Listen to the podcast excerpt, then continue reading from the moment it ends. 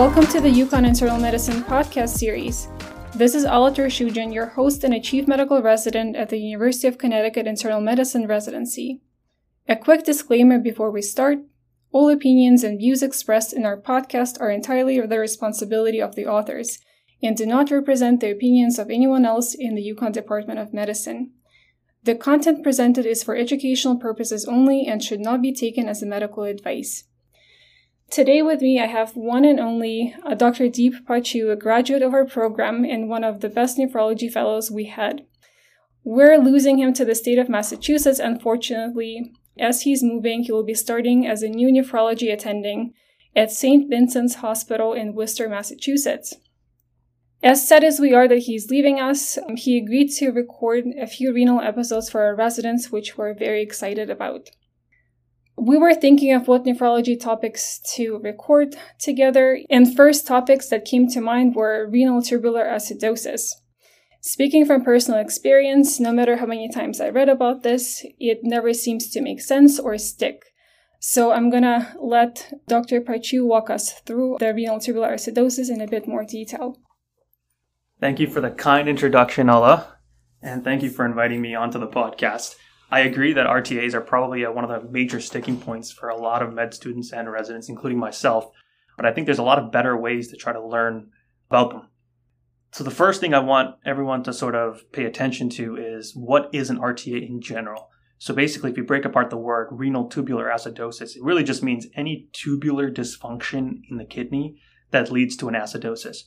So one major aspect there is what about a patient with an AKI? If you have a really bad ATN, you're going to have a lot of tubular dysfunction and hence you're going to have acidosis. And I'm sure many of you have seen that on the clinical wards and on the questions.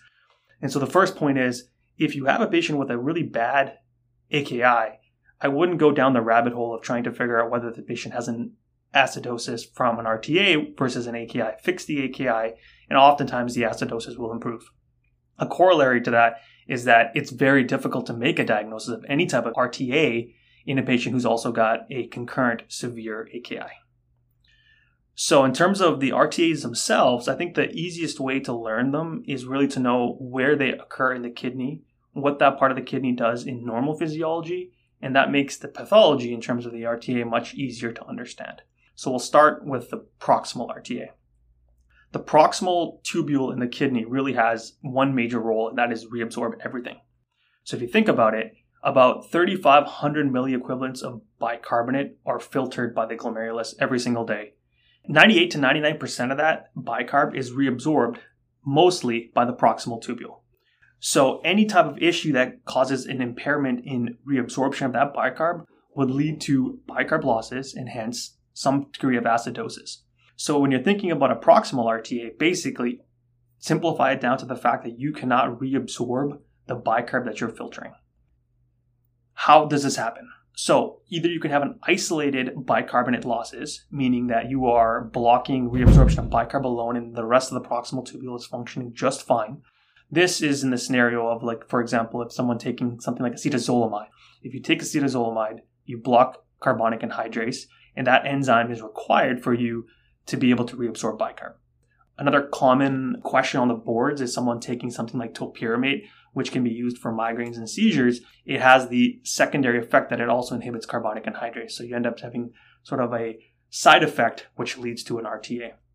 Other diseases are something like the entire proximal tubule shutting down. Another common term for that is Fanconi syndrome. And in that case, you would lose a lot of bicarb, phosphorus, and all the other amino acids and things that the proximal tubule were to reabsorb. Causes of Fanconi syndrome can be something like myeloma. So if you pick, if your proximal tubule is picking up a heavy protein burden, that can lead to proximal tubular cell shutdown or heavy metal poisoning, for example, lead poisoning. So in all these scenarios, the reason you're developing the acidosis is because the proximal tubule isn't able to pick up as much bicarb as it needs to. But the one thing to keep in mind is reabsorbing bicarb has nothing nothing to do with actually acidifying the urine. The urine acidification happens distally, and we'll talk about that in a second when we get to the second part. And so, in these patients, one of the ways that we often describe proximal RTAs is the fact that their urine pH will be still acidic.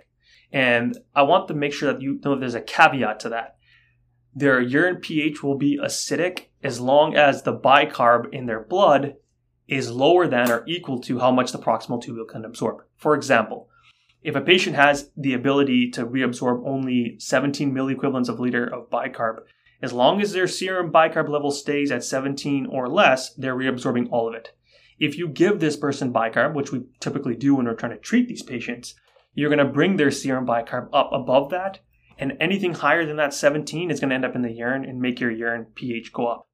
And so that caveat in terms of these patients having their ability to still acidify their urine only makes sense or only happens when their serum bicarb is at or below the level that their proximal tubule is now able to reabsorb.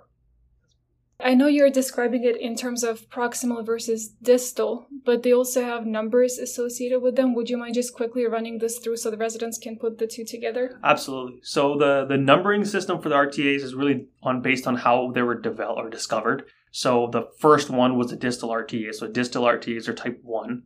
Then was discovered a proximal RTA. So proximal RTAs are type 2 RTAs. There was a temporary period of time where they thought that there was a type 3 RTA. Really, all type 3 RTA was was a patient who had both proximal and distal RTAs. This was essentially non compatible with life. These patients died at birth or shortly after birth, so we don't see them as an adult. That was the type 3. And then type 4 RTAs are considered hyperkalemic RTAs, which we'll talk about a little bit later today. Thank you for putting some logic into these numbers. yeah, absolutely. I mean, it's a confusing. the The pathophysiology is confusing enough. We don't need additional confusion no. from the from the names. So yeah, if you take away nothing from the proximal RTA stuff, all I want you to remember is that the job of the proximal tubule is to reabsorb bicarb when that doesn't work, you spill bicarb into the urine and your serum bicarb comes down, leading to an acidosis. So the last thing to remember for a proximal RTA is what clinical picture you're looking for. So usually these patients are having their bicarbs not be super, super low, something in like the 15 to 20 range.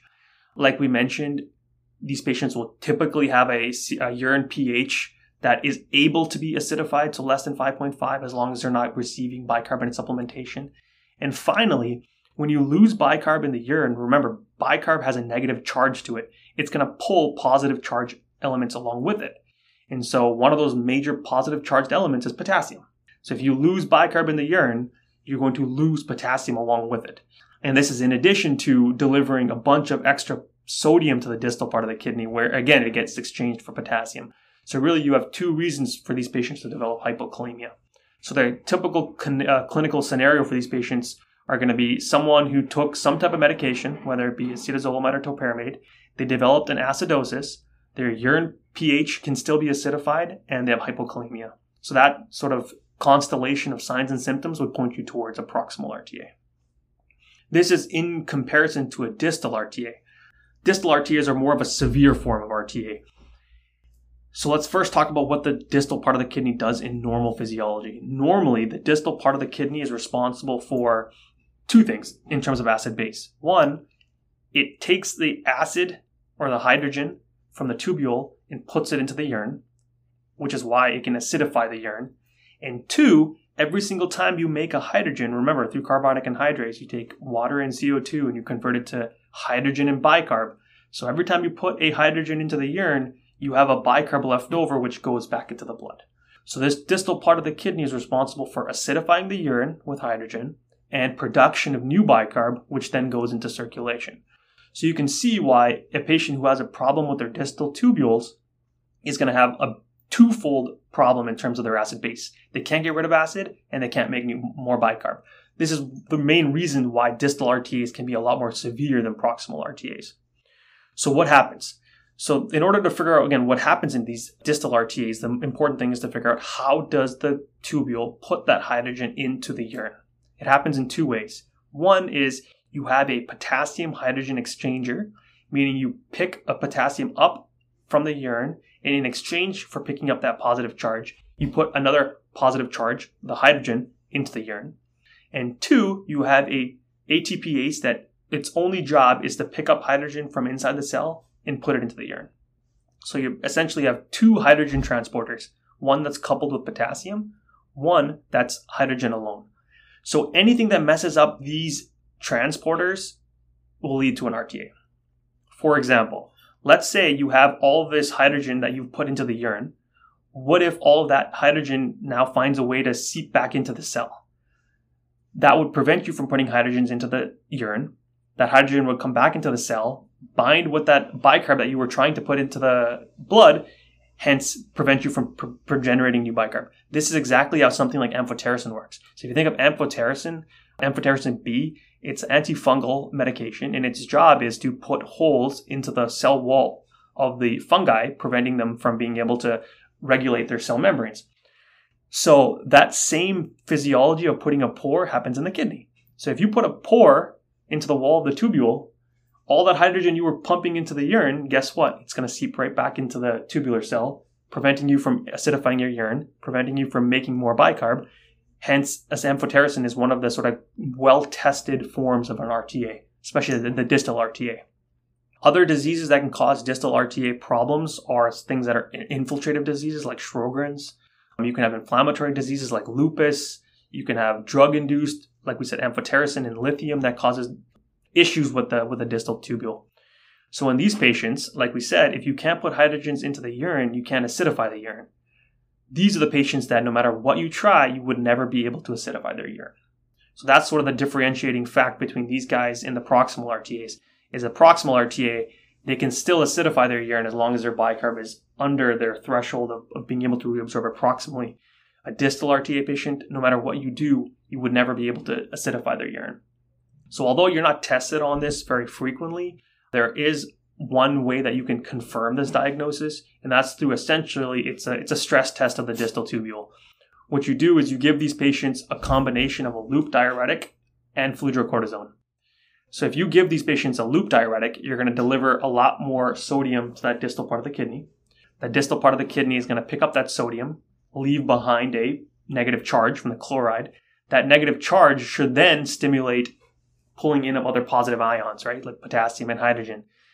And then you couple that with fludrocortisone, which again increases the sodium reabsorption.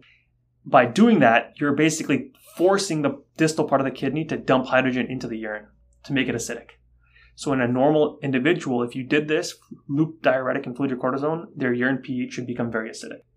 In a person with a distal RTA, they wouldn't be able to do that. So despite giving them a loop diuretic and fludrocortisone, they would still have a fairly alkaline pH. Okay, so let's contrast that really quickly to the proximal RTA, right? So in a proximal RTA, you have an issue with reabsorbing bicarb. In a distal RTA, you have an issue with putting acid into the urine and making new bicarb to put into the blood. When you're looking at a clinical scenario for these patients, the really differentiating point between these two is going to be the urine pH, because in the proximal uh, proximal RTA patients, they can acidify their urine less than 5.5. In a distal RTA, they cannot because they have that inability to put that hydrogen into the urine. One other thing that happens in both of these guys, we already sort of mentioned it for the proximal tubule, was a low potassium. So why does the hypokalemia happen in the distal RTA? Well, if you think back to the first thing I had said, there's two ways for the distal kidney to put hydrogen into the urine. One is a direct pump, which pumps hydrogen from the cell into the urine. The other is via an exchanger, where it exchanges it with potassium.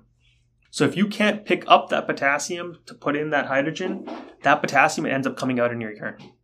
So you end up having a, a mechanism for inability to reabsorb and reclaim that potassium. So you end up having urinary potassium wasting.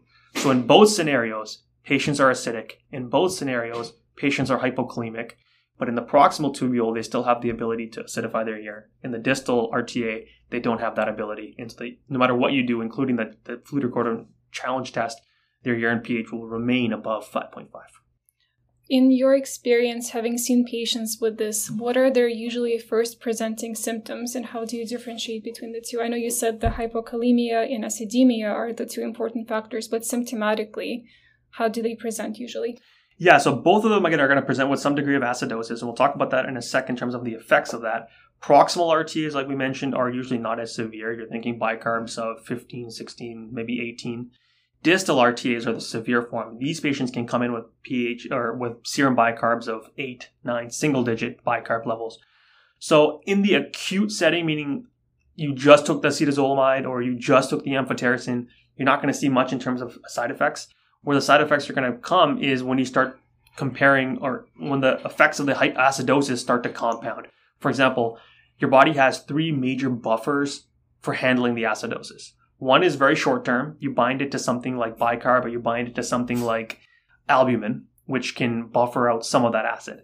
Second is you start to put this acid in places, meaning you can put it into the bone, you can have bone breakdown. You put it into the muscle, you'll have muscle breakdown. Where that becomes an issue is let's say you're breaking down tons of bone, what happens to your calcium? Your calcium goes up. Calcium goes up, it goes into your urine. Now your urine is alkaline. We'll talk about stones a different day, but you're basically setting up a scenario for you to be forming calcium phosphate stones. In terms of muscle, if you leave these patients acidotic for a long period of time, they're going to have muscle aches, they're going to have muscle breakdown.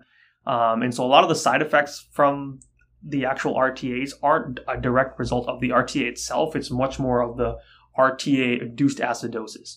So these patients are are clinically a bit more difficult because you're going to have to deal with their history a lot more. Where they're taking medications like a topiramate or amphotericin or lithium, and a lot of lab work data is going to be pointing you towards an RTA more so than specific symptomatic results or symptomatic uh, complaints. So we've talked about the proximal RTA, we talked about a distal RTA. The most common form of an RTA is actually the hyperkalemic RTA or type 4 RTA. In these patients, essentially the, the signifying event is that these, unlike the other two, these patients typically have high serum potassium levels. So why does that happen? The main physiology behind this has to do with hypoaldosteronism. In, in other words, low serum aldosterone levels. So any scenario where you have a low serum aldosterone level can lead to a type 4 RTA. So why is that the case? Aldosterone is responsible for stimulating that insertion of those ENaC channels, those sodium channels, into that distal part of the kidney. That picks up the sodium and leaves behind a negative charge of chloride. That negative charge of chloride is what is the driving force for you putting potassium into the urine and then hence the hydrogen into the urine. So if you don't have enough aldosterone around, you won't have enough ENaC channels around. You don't have enough ENaC channels around. You won't be able to pick up enough sodium. All that sodium remains in the lumen with a positive charge, and it actually repels the potassium from coming out and the hydrogen from coming out. So, what leads to low potassium or low aldosterone states? One of the most common scenarios is volume overload. So, if you think of someone who's just slightly volume overloaded, not to the point where they're in heart failure, but just slightly hypertensive, slightly volume overloaded, that, whole scenario of being volume overloaded is going to turn off your RAS system, right? So if your kidneys are sensing that there's tons of volume around, they have no need to be stimulating RAS.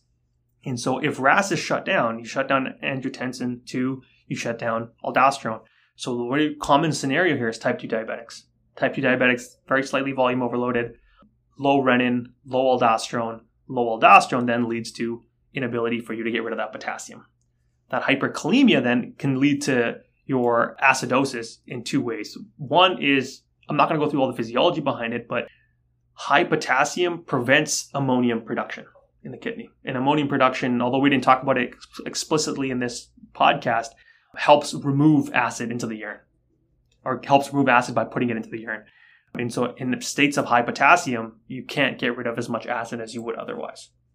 And two, like we mentioned earlier, one of the ways that distal RTAs work is they pick up potassium to put it to put the hydrogen into the urine. Well, if you can't get rid of the potassium, that's half of your battle in terms of trying to put the hydrogen into the urine. And so you can lead to a sort of slight overlap between a between a distal RTA and a, and a hyperkalemic RTA. So, what are all the scenarios where you have low aldosterone? One is, like we said, diabetics. Two is patients who are on medications who explicitly try to block the ENaC pathogenesis, something like spironolactone or amiloride. And three, to a lesser extent, things like ACE inhibitors and ARBs. If you shut down the RAS system in someone who is otherwise having a really high RAS response, you're going to end up having less aldosterone hanging around. So the real differentiating pack between the hyperkalemic RTAs and the other two is just the potassium. So if you see a patient who's got the clinical picture of an acidosis, they look like they have an RTA, and they're hyperkalemic, their question is sort of pointing you towards a type 4 RTA, hyperkalemic RTA. And your goal here should be do they have diabetes? Are they on any medications that could be blocking that ENaC pathway? As compared to the other two, where you're typically going to be seeing acidosis, hypokalemia in both of those scenarios. And then the between proximal and distal, you're looking at the urine pH. Thank you so much, Deep. And for everybody listening, I just want you to know that he did with no notes, minimal notes. And this is why nephrologists are some of the smartest doctors we have. So we will be back with more Renal episodes in a little bit. But for the time being, thank you everyone for listening. We hope you enjoyed this episode and we will see you next time.